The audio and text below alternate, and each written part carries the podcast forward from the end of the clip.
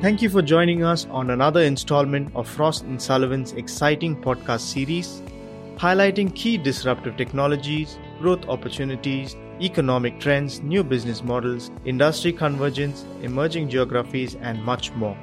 I'm Isaac Abraham, Senior Consultant with the Mobility Research Team, and today I will be talking about digital KPIs impacting the automotive industry.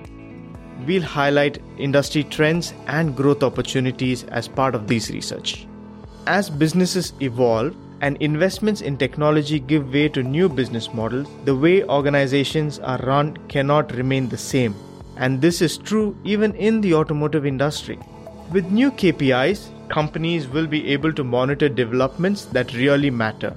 Moreover, with the convergence of data, the possibility of new businesses in white spaces and improved efficiencies now emerge.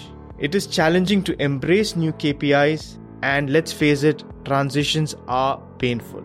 Yet, the reward of transformation, if done correctly, can allow an enterprise to embrace new growth possibilities. The customer is the most elusive metric to track.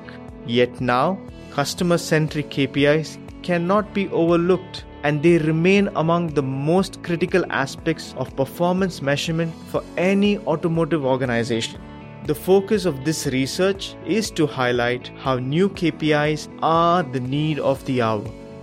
As companies invest huge sums of money into new technology but fail to quantify the measurement metrics to assess if these investments have actually paid off, or use these investments in leveraging the immense potential of vehicle generated data.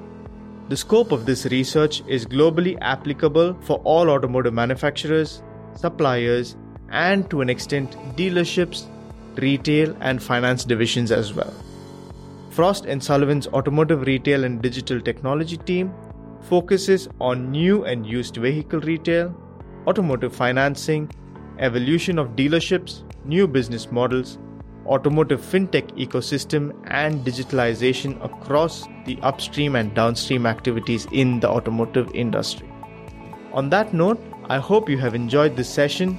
Please join us for future podcasts and become a member of Frost and Sullivan's Leadership Council by emailing us at digital at frost.com. Thank you for your time.